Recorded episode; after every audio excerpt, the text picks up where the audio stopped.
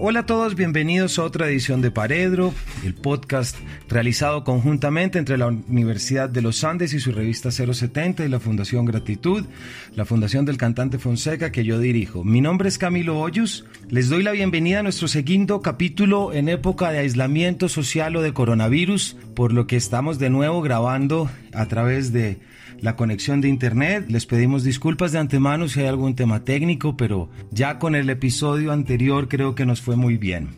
El día de hoy es un día muy especial en, este, en esta casa porque contamos con un autor colombiano que todos hemos leído y no solamente hemos leído, sino que hemos comprendido cómo hablamos a través suyo y cómo logramos entendernos a través de sus textos y especialmente de un libro sobre el que estaremos hablando hoy, que nos ha permitido darnos cuenta de nuestros temas como colombianos y la manera como luchamos con la historia. Me refiero a Héctor Abad Faciolince. Héctor, muy bienvenido a Paredro. Muchas gracias Camilo por invitarme. Muy contento de estar en tu, en tu programa.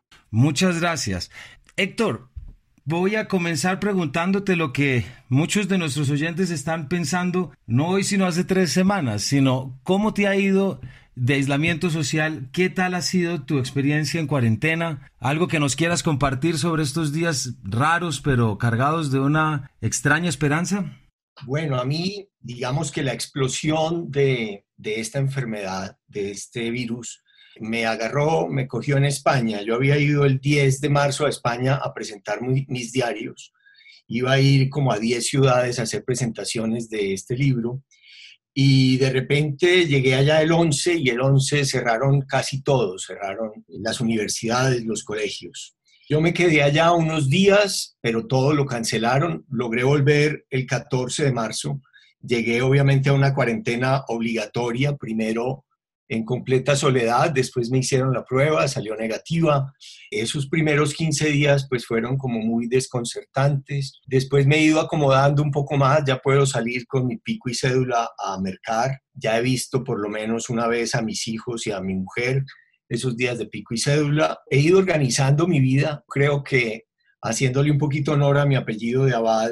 Yo una vez estuve en un monasterio de monjes y los monjes son los que mejor conllevan la clausura, creo yo. Entonces he organizado mi vida por horas, como los monjes.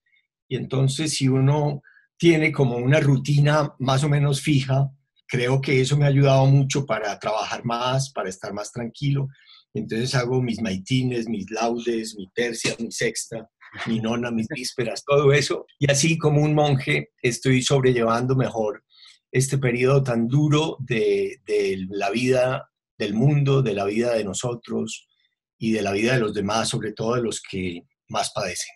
Muchas gracias, Héctor. Creo que con lo que nos hablas de la referencia a tu apellido y la organización ya nos marca un poco la pauta de, de lo que vamos a hablar y que bien nos cuentas que estuviste en España. Sobre tu último libro, lo que son tus diarios entre 1985 y 2006, titulados Lo que fue presente. Lo digo porque tras la experiencia de la lectura de tus diarios y pensando en tanta gente que en este momento se encuentra en un estado impuesto de reflexión, en un estado impuesto de meditación, pues entendemos de nuevo esa gran importancia que es el diálogo personal y la capacidad de resguardarnos en nosotros mismos cuando todo parece estar muy caótico afuera. Así es que Héctor Abad quisiera preguntar, comenzar preguntándote en qué momento estos diarios no toman forma, porque evidentemente toman forma desde el momento en que los empiezas a escribir, pero en qué momento toman forma como material publicable y cómo fue ese proceso de, de reencontrarte con contigo mismo en estos años.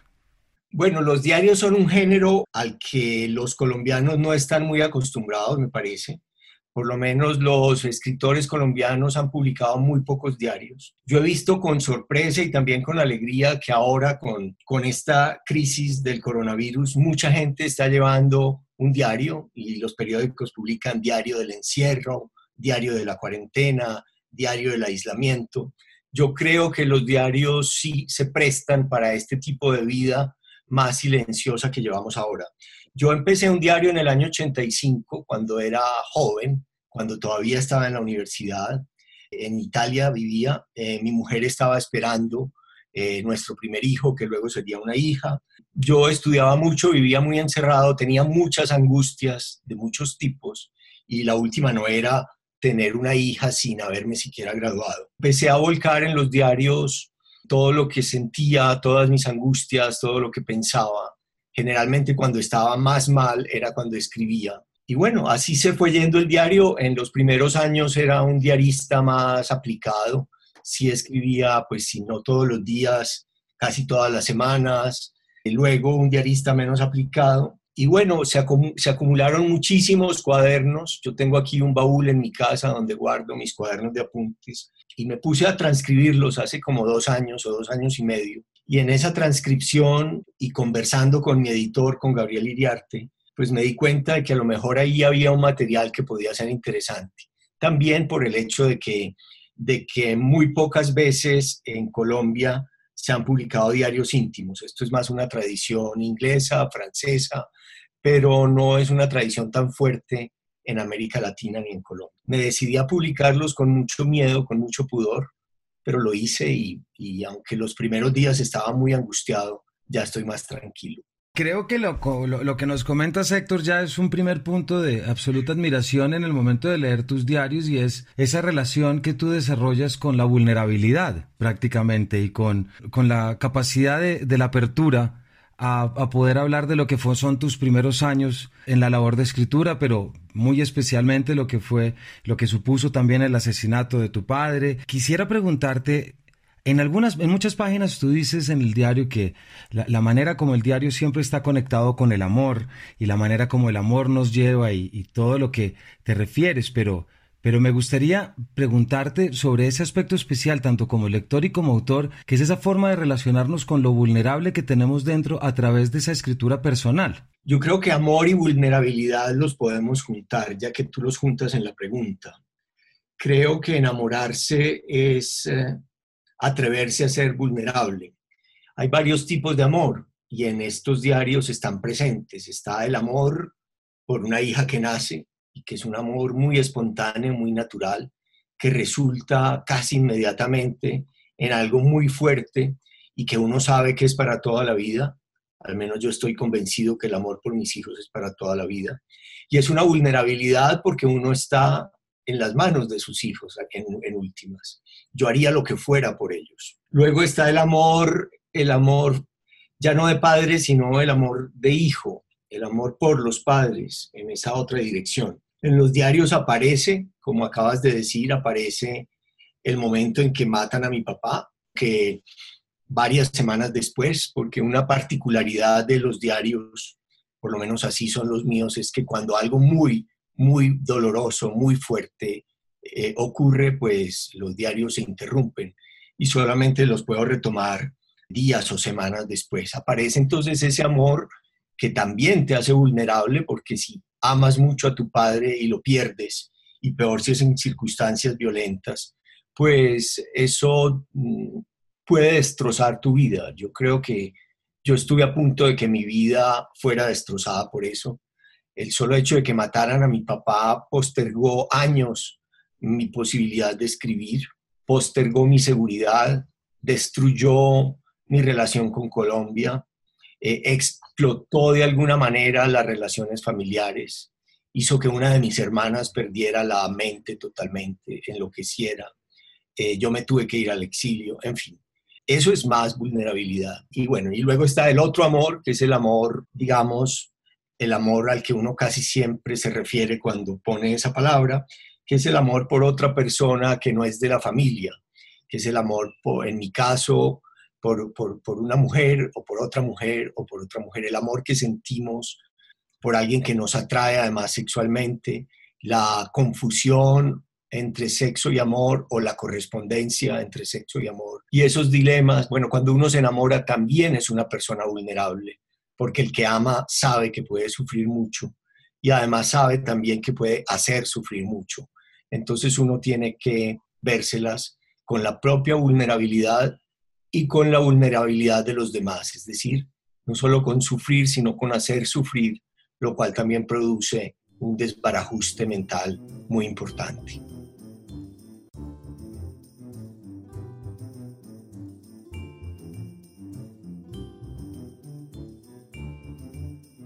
Mientras te escucho, Héctor Abad, recuerdo una, una parte en, el, en el diario, es el 5 de diciembre eh, del 2001 en la cual tú dices precisamente, leo que Tolstoy escribía siempre todo y eso me reconforta en los momentos en que escribirlo todo parece tan inútil. Yo he dejado de llevar diarios por no poder ser sincero.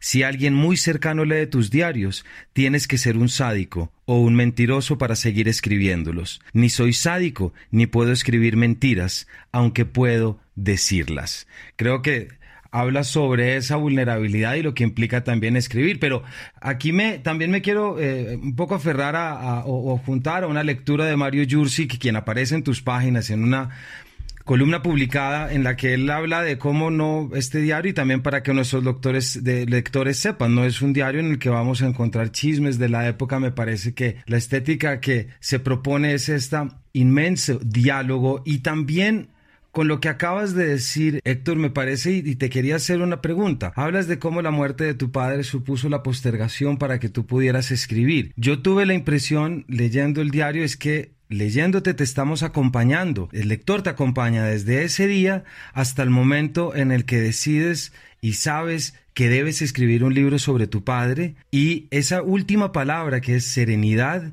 me parece que de muchas maneras enmarca esa necesidad y ese reconocimiento sobre lo que es la escritura literaria. Sí, editando los diarios, que en realidad fue un ejercicio sobre todo de recortar, porque yo soy un poco un grafómano y los diarios eran muy largos, de recortar páginas y repeticiones.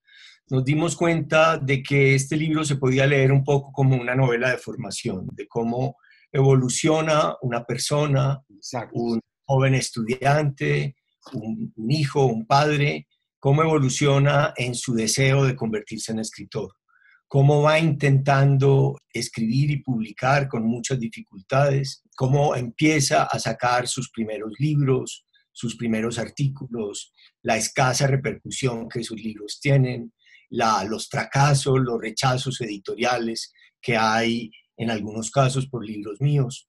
Y eh, también la obsesión de eh, contar todo eso, fracasos, pequeños éxitos, lealtades, infidelidades, deslealtades en los diarios. Ahora leías ese fragmento donde cito a Tolstoy. Tolstoy y toda la familia de Tolstoy llevaba diarios. Eh, se decía ah, de la casa de Tolstoy en Yasna y Apoliana, se decía que era la casa de los diarios y todos se los leían y en lo que leías también estaba que yo no estaba pudiendo escribir diarios porque me los leían y entonces haría sufrir. Mi segunda esposa, Eugenia, en los diarios, leía mis diarios y entonces yo pues tuve que escribir a veces en una libreta que tenía al escondido en la casa de mi mamá, pero yo no podía eh, llevar un diario en la casa de mi esposa porque ella me los leía. Mi primera esposa, en cambio, jamás abrió ni una sola página de mis diarios. Y entonces yo pude llevar los diarios durante muchos años eh, estando con ella porque no me los leía.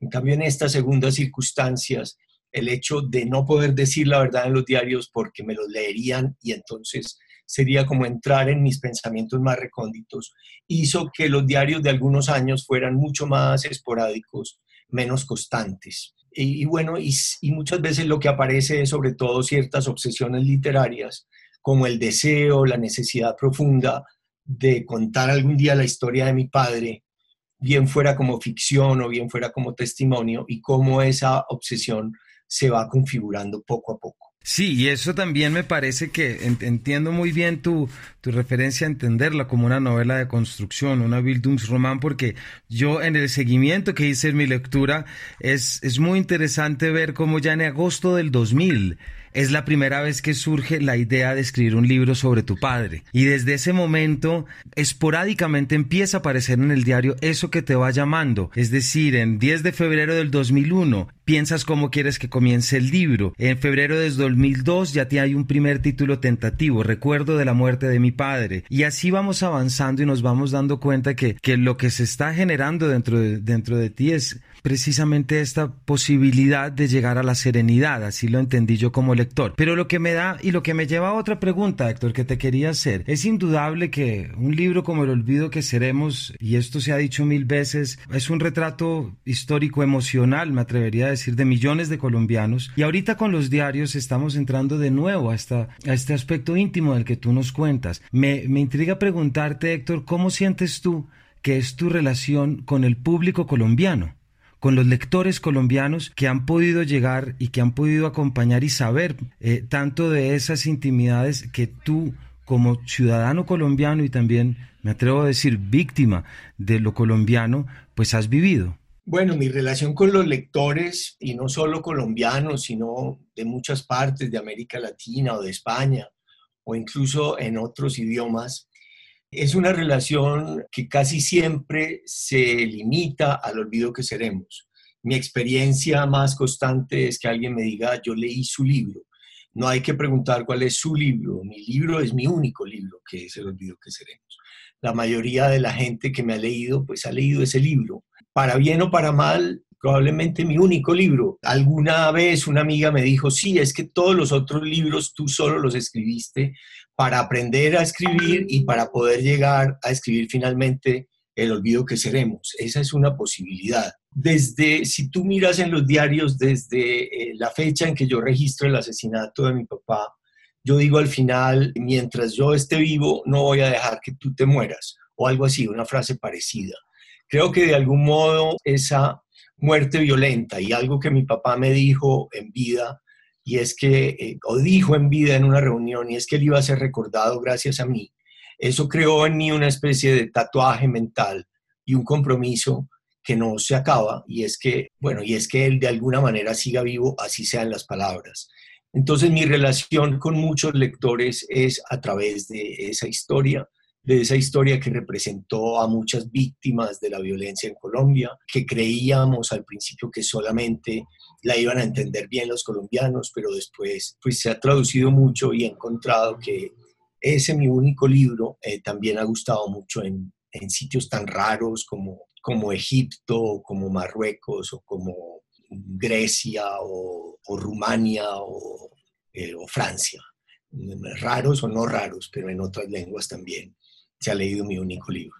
Tienes razón, la, pero yo pensaba sobre todo desde, desde lo colombiano, por, pero también por, por esa relación que, que tú desarrollas en el diario con Colombia. Sales al exilio, pero hay uno que específicamente tengo aquí subrayado y este es el discurso para la reconstitución del Comité para la Defensa de los Derechos Humanos. Esto es el 11 de diciembre de 1987 y hay una frase en el segundo párrafo en la que tú dices, ya no veo a Colombia como una patria, es decir, como una tierra donde nacieron los padres y por la cual, en consecuencia, es necesario luchar. Ahora la veo más bien como una madrastra despiadada, ingrata y estúpida, que devora con crueldad a sus mejores hijos y que no se merece ningún heroísmo. Puede que esto haya sido escrito en el 86, pero a mí me caló mucho leerlo ahora sobre todo con los 700 líderes sociales y tantas otras cosas que estamos viviendo. Y más adelante tú dices, ¿es posible extrañar el infierno y sentir nostalgia por el infierno? Sí, cuando yo me fui de Colombia después del asesinato de mi papá, en ese mismo diciembre del 87, de ese discurso que tú citas, en esa reunión para reconstituir el Comité para la Defensa de los Derechos Humanos, hablamos cuatro o cinco personas pero en diciembre, eh, hacia finales de diciembre ya habían matado a dos. Cuando mataron a, al profesor Luis Fernando Vélez, que era el que había asumido la presidencia del comité, yo entendí que me tenía que ir de Colombia. Yo no había querido ni mucho menos recoger las banderas de mi padre como me pedían, no, yo me declaraba derrotado, pero pensaba seguir viviendo aquí al lado de mis hermanas y de mi mamá y de mi mujer y de mi niña. Pero cuando empezaron a matar y mataron a tres de los cuatro que hablamos, o de los cinco que hablamos, yo entendí que me tenía que ir y eso pues naturalmente me produjo un, un rechazo y una especie de odio por Colombia. Yo quise volverme italiano. Yo regresé a Italia donde había estudiado y dije, bueno, yo ahora me voy a volver italiano, voy a escribir en italiano, voy a borrar ese pasado y voy a borrar mi relación con esa tierra que no se merece ni mi amor, ni mi lealtad, ni nada, con esa mala patria.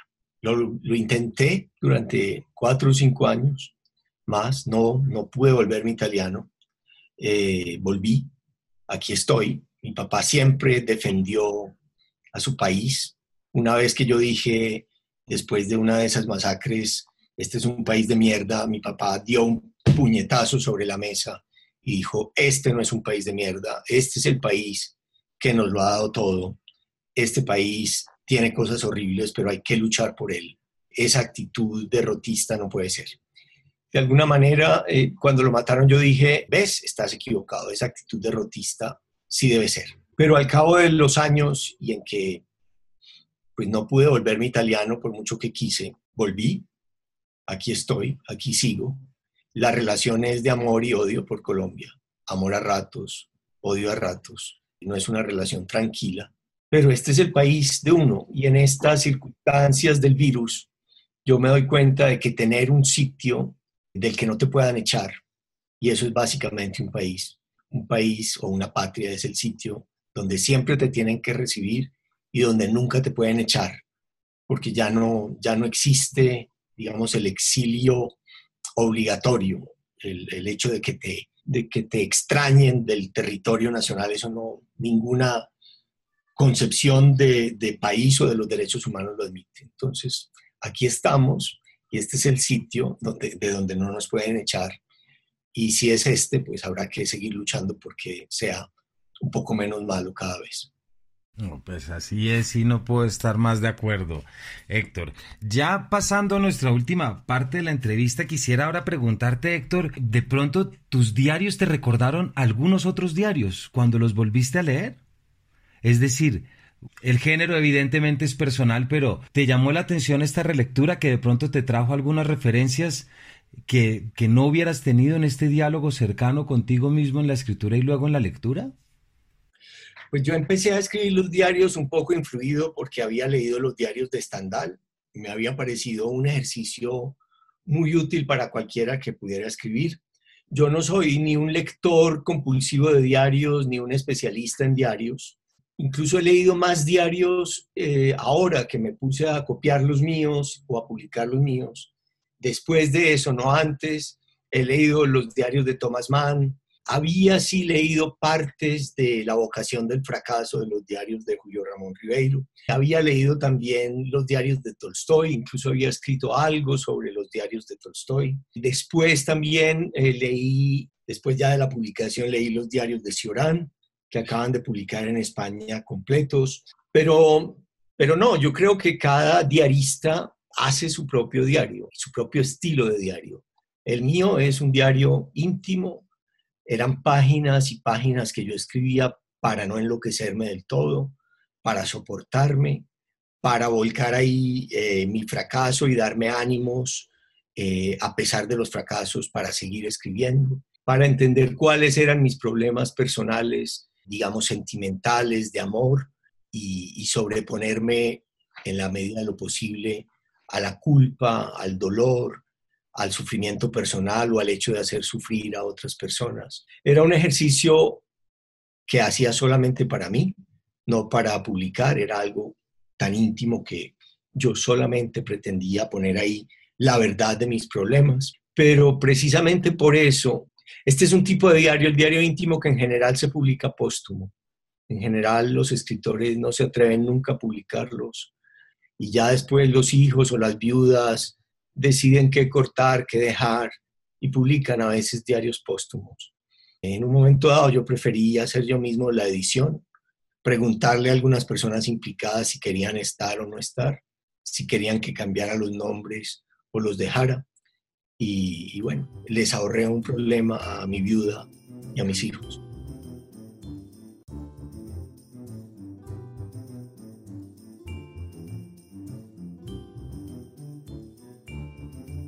Pues Héctor, quisiera terminar ya nuestra, nuestra entrevista eh, preguntándote por una palabra que ya mencioné anteriormente, pero, pero que se trata de la última línea de tus diarios.